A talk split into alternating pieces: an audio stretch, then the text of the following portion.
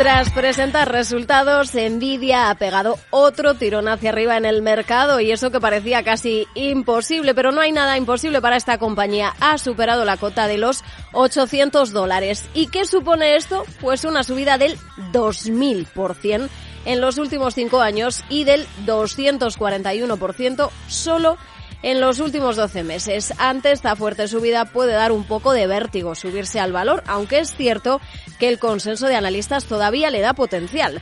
Entonces, alternativas, escuchamos a Antonio Castelo, especialista en mercados de Ibroker. Lo cierto es que no es fácil encontrar una alternativa entre las empresas de su sector, ni con las mismas eh, favorables expectativas de seguir generando negocio que tiene Nvidia, ni con la misma capacidad para seguir haciéndolo. Como cuenta con el favor incondicional de los analistas, a pesar de su subida meteórica, eh, es la empresa de semiconductores que cotiza con un mayor upside a su precio objetivo, un 10%.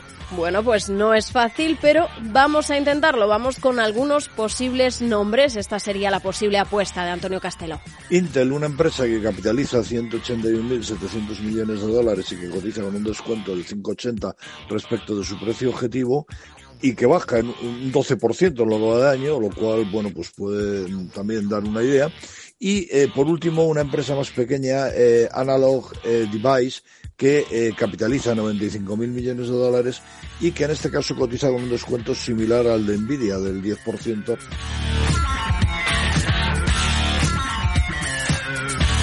Diego Morín, analista de IG, explica que tanto Nvidia como el resto del sector están sobrecomprados y se ven arrastrados por ese boom de la inteligencia artificial, por lo que hay que mantener la cautela en estos valores. Pero sí, puede haber algunas alternativas. Pues veíamos disparos, por ejemplo, como eh, de Soundhan, ¿no? Con el ticker S-O-U-N, eh, que pasó, pues bueno, en pre-markets estuvo, se disparó un 88%, estaba cotizando en torno a un 1,60 y bueno, actualmente está cerca de los 4 dólares y también, pues bueno, ya la conocida ARM, por ejemplo, ¿no? Que se disparó y mucho por encima de, de situaciones importantes. Pues ya tenemos varios nombres para apuntar. Soundhound y ARM, posibles valores que cita el experto. Si queremos seguir en este sector, Víctor Galán, analista de Planeta Bolsa, nos da otros nombres también tecnológicos. Por ejemplo, las de comercio electrónico. Podemos hablar de Alibaba, podemos hablar de Amazon compañías que a través de la inteligencia artificial sepan mejor el comportamiento de sus clientes y de sus consumidores.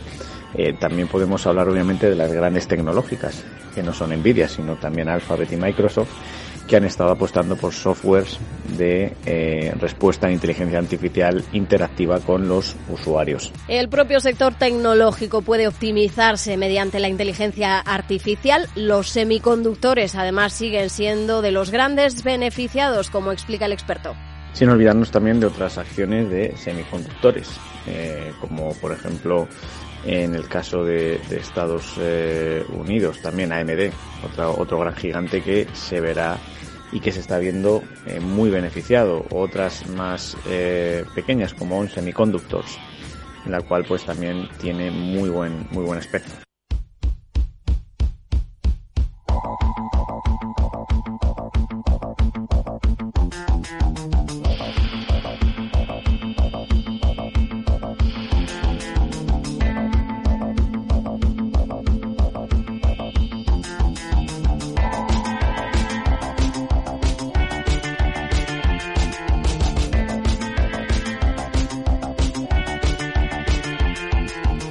Y es que si queremos seguir en el sector tecnológico, una buena estrategia es precisamente la de pensar en todo el ecosistema que rodea a estas compañías, según Xavier Brun, responsable de renta variable europea entre AM. ASML, ¿eh? esa empresa que es la única que puede hacer las máquinas para hacer los chips para la inteligencia artificial.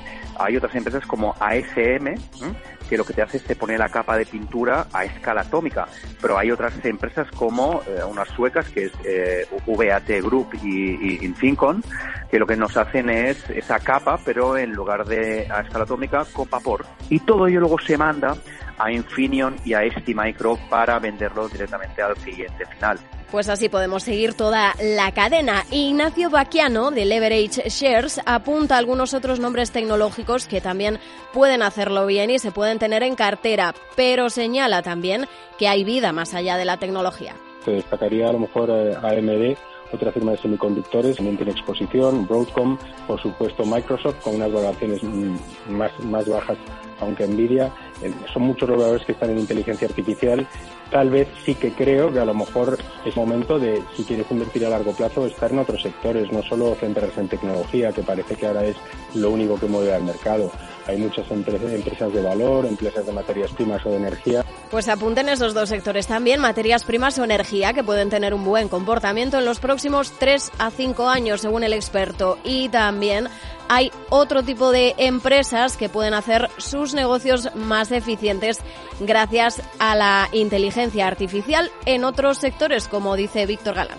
Como por ejemplo el EQK o por ejemplo también ICE, que son compañías que están intentando desarrollar en sus sectores de autopartes, eh, en tema de automoción, o bien en el sector precisamente de proveedores de eh, mercados, precisamente de renta fija y renta variable, todos los asset custodians que en base a la inteligencia artificial podrán mejorar pues ahí lo tienen varios nombres a tener en cuenta más allá de Nvidia. Los pueden volver a escuchar en nuestra página web capitalradio.es.